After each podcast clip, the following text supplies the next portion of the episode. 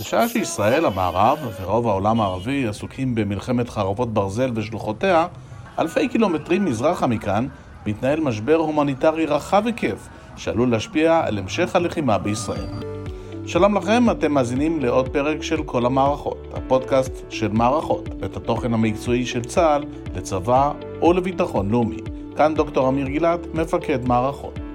הפרק היום מתבסס כולו על מאמר שכתב למערכות סרן במילואים עידו גדי רז, חוקר אפגניסטן-פקיסטן, סטודנט במסלול תלם לדוקטורט ביחסים בינלאומיים במכון דייוויס, באוניברסיטה העברית בירושלים. עין אחת מזרחה, הטליבן, פקיסטן ומלחמת חרבות ברזל. מתחילים.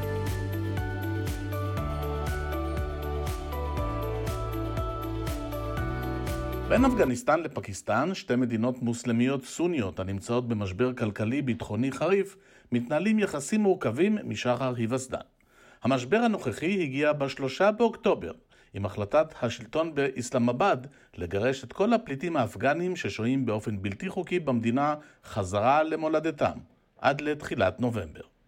כדאי לדעת, עד לפרסום ההחלטה, העריכו שבפקיסטן שוהים לא פחות מ-3.7 מיליון פליטים אפגנים שהגיעו אליה בכמה גלים, במטרה לברוח מהמלחמות המתחוללות בארצם. ההחלטה לגרש מספר גבוה כל כך של פליטים אפגנים לא הגיעה כרעם ביום בהיר. מאז חזרת הטליבן לשלטון באפגניסטן באוגוסט 2021 סובלת המדינה מעלייה עצומה בכמות פיגועי הטרור. לרובם אחראי ה-TTP, טאריק הטליבן, ארגון בן של הטליבן, הידוע בתור הטליבן הפקיסטני. מסביר סרן במילואים עידו גדי רז. ה-TTP פועל בעיקר אה, בפקיסטן, באזורים שסמוכים לגבול עם אה, אפגניסטן, בגבול הארוך שנקרא גם אה, קו הדורנד, שמשתרע על פני 2,670 קילומטר, ורוב הפעולות שמבצע הטליבן הפקיסטני, הוא מבצע בעצם מהצד האפגני של הגבול, אל תוך אה, אפגניסטן, וצריך להגיד גם ללא הפרה מיוחדת של הטליבן האפגני, שנותן לו ככה אור ירוק אה, לביצוע הפעולות.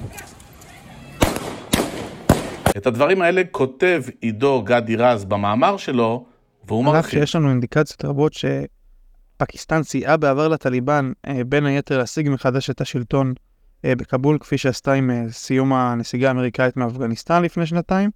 הארגון הטליבן החליט לתמוך דווקא אה, בטליבן הפקיסטני, ב-TTP, אה, בשל האידיאולוגיה הדתית, הדאובנדית, הסונית, הקיצונית שדומה לו, אה, ובעצם ב- ב- במטרה העיקרית שלו, שבו הוא מבקש, בדיוק כמו שהטליבן עשה באפגניסטן, להחליף את הממשל הכופר, אה, רק שבפקיסטן אה, זהו ה-TTP שחושב על כך.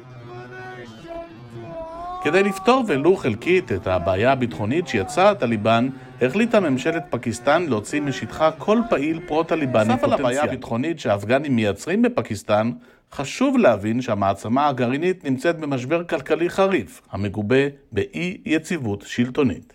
ההשפעות של אה, חזרת פליטים למדינות כושלות, מה שמכונה failed states, ידועות לנו ממספר מקרים במהלך ההיסטוריה, ובפרט בשנים האחרונות. למשל בעקבות מלחמת האזרחים בסוריה שהחלה ב-2011, ובעצם אה, מתנהלת עד עצם היום הזה, אה, המון פליטים סורים אה, היגרו מהמדינה, מדברים על סדר גודל של בין 800 אלף ל-2 מיליון היגרו מלבנון. צריך להגיד שמספר לא מבוטל של הפליטים, אותם פליטים שהיגרו ללבנון, ניקח לשם הדוגמה, וליתר דיוק כ-450 רק באפריל 2023, נעצרו על ידי כוחות הביטחון הלבנונים והוכרחו לעבור את הגבול בחזרה לסוריה. זה, אה, זאת דוגמה אחת. אה, אותם פליטים, אגב, על פי העדויות שלהם, כפי שאנחנו רואים ברשתות אה, תקשורת שונות, אה, שבעצם סיפקו לנו את המידע הזה וראיינו אותם, הם גויסו בעל כורחם לדיוויזיה, לדיוויזיה הרביעית של צבא סוריה, אה, בעצם עם הדריכה שלהם בגבול הסורי, זה, זאת דוגמה אחת. במקרה אחר, אה, הפכו מאות פליטים ומבקשי מקלט לובים שחזרו בעצם משהייה אה, במדינות האיחוד האירופי לנעדרים עם החזרה שלהם ללוב, אה, ואנחנו רואים שהם נקנו ונמכרו על ידי מיליציות מקומיות, אה, בין אם לעבדות, בין אם לזנות, חלק מעסקאות אה, של סחר בבני אדם, אה, ואף חלקם אה, נמצאו מתים. משני המקרים ניתן להניח אפוא כי גם הפליטים האפגנים עשויים להפוך לכוחות מזוינים בחסות הטליבן, להימכר לעבדות או להיפגע מהמשטר. זאת במיוחד לנוכח העובדה כי מספר לא מבוטל מהפליטים שברחו מהמדינה לאחר עליית הטליבן לשלטון התנגדו לו, בין אם בצורה אקטיבית או אידיאולוגית. במקביל למשבר הפקיסטני, אה, אפגניסטן תחת אה, שלטון הטליבן נמצאת אף היא במצב לא פשוט בהיבט ביטחוני וכלכלי ובעיקר בהיבטים של אה, זכויות אדם. נוסף על תמיכת הטליבן ב-TTP, אינדיקציות רבות מצביעות על כך שהוא ממשיך לתמוך בארגוני טרור גלובליים נוספים, כמו אל-קאעידה, התנועה האסלאמית של מזרח טורקיסטן, מה שמכונה, סליחה, כפי שמכונת חיזב אל-אסלאמי אל-טורקיסטני, שפועלת בעיקר מול הממשל הסיני. ג'אמת אל-נוסרה בטאג'יקיסטן, וגם כן ארגונים סונים נוספים. כמו כן, הטליבן ידוע בקרבתו לחמאס, שכן ארגון הטרור הפלסטיני היה אחד הראשונים לברך את, ה... את uh, מקבילו האפגני לאחר ההפיכה uh, שביצע ב-2021. אז למה כל זה קשור אלינו? ובכן, פקיסטן נמצאת בעמדה מורכבת מבחינה גיאופוליטית. בהיבט הכלכלי היא מסתמכת רבות על ערב הסעודית ועל ארצות הברית מחד גיסא, ומאידך גיסא היא נתונה ללחצים רבים מצד איראן, שגובלת עימה, ומסין, שמשקיעה סכומי עתק בפיתוח המדינה. זאת ככל הנראה הסיבה לעמדה הרשמית המהוססת והמאופקת שנוקטת פקיסטן כלפי ישראל במהלך מלחמת חרבות ברזל, לעובדה שהיא לא משבחת בגלוי את מעשי החמאס, אלא בעיקר מתרכזת בדאגה לעם הפלסטיני. בפקיסטן יש מיעוט קיצוני סוני ושיעי, ודעת הקהל בה, בדומה למקובל במדינות uh, מוסלמיות אחרות, עוינת ברובה כלפי ישראל. כראיה, ראש מפלגת ג'מאט עולמת אל-אסלאם, הידועה כדתית קיצונית, נפגש לאות הזדהות עם ראש הלשכה המדינית של uh, חמאס אסמאעיל הנייה, uh, בעצם לאחר פרוץ מלחמת חרבות ברזל ב-5 בנובמבר בדוחה, ושם הוא קרא לאומה המוסלמית למלא את חובתה ולהילחם על החופש של מסגד אל-אקצא. הטליבן ידוע באפגניסטן כארגון טרור סוני המצדד בחמאס. מבחינה רשמית לא ידוע על סיוע ממשי שהעביר לתנועה, אך לא ניתן לשלול אפשרות זאת לנוכח הסיוע שהגיש לארגוני טרור שונים מאוגוסט 2021. למשל, מקורות שונים, שביניהם נמנה צוות האנליזה והסנקציות של האו"ם, התריעו על כך שהטליבן אפשר לאל-קאעידה להקים לפחות חמש מחנות אימונים באפגניסטן.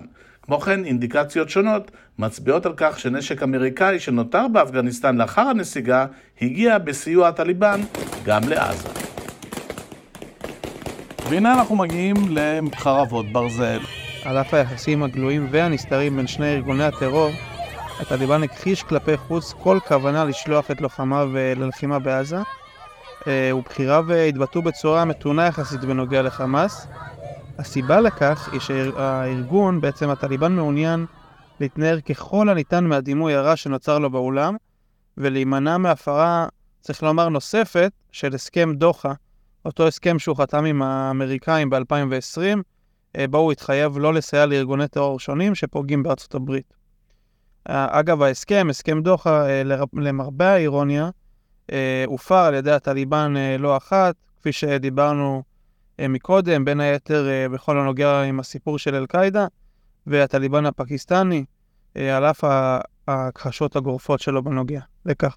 אף שהטליבן התנער רשמית מכל קשר עם אל-קאעידה, TTP ואחרים, המציאות הוכיחה שהוא המשיך לתמוך בהם בדרכים שונות.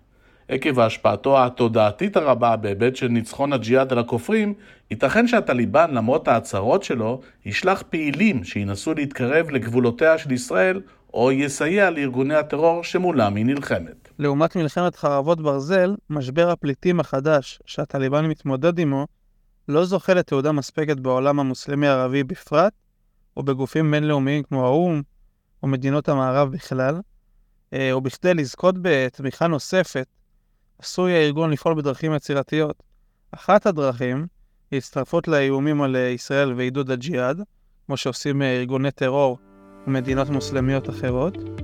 כך או כך, בדרג המדיני ובמערכת הביטחון הישראלית חייבים להקפיד שלא לזנוח את המעקב אחר הנעשה בשתי המדינות ולבחון את ההתפתחויות בגזרתן, כמובן הן אפגניסטן תחת הטליבן ואין פקיסטן. עד כאן להפעם, האזנתם לפרק של כל המערכות שהתבסס כולו על המאמר עין אחת מזרחה, הטליבן, פקיסטן ומלחמת חרבות ברזל, שכתב למערכות סרן במילואים עידו גדי רז. תודה לעידו, תודה לכם. ניפגש מחר בפרק נוסף של כל המערכות.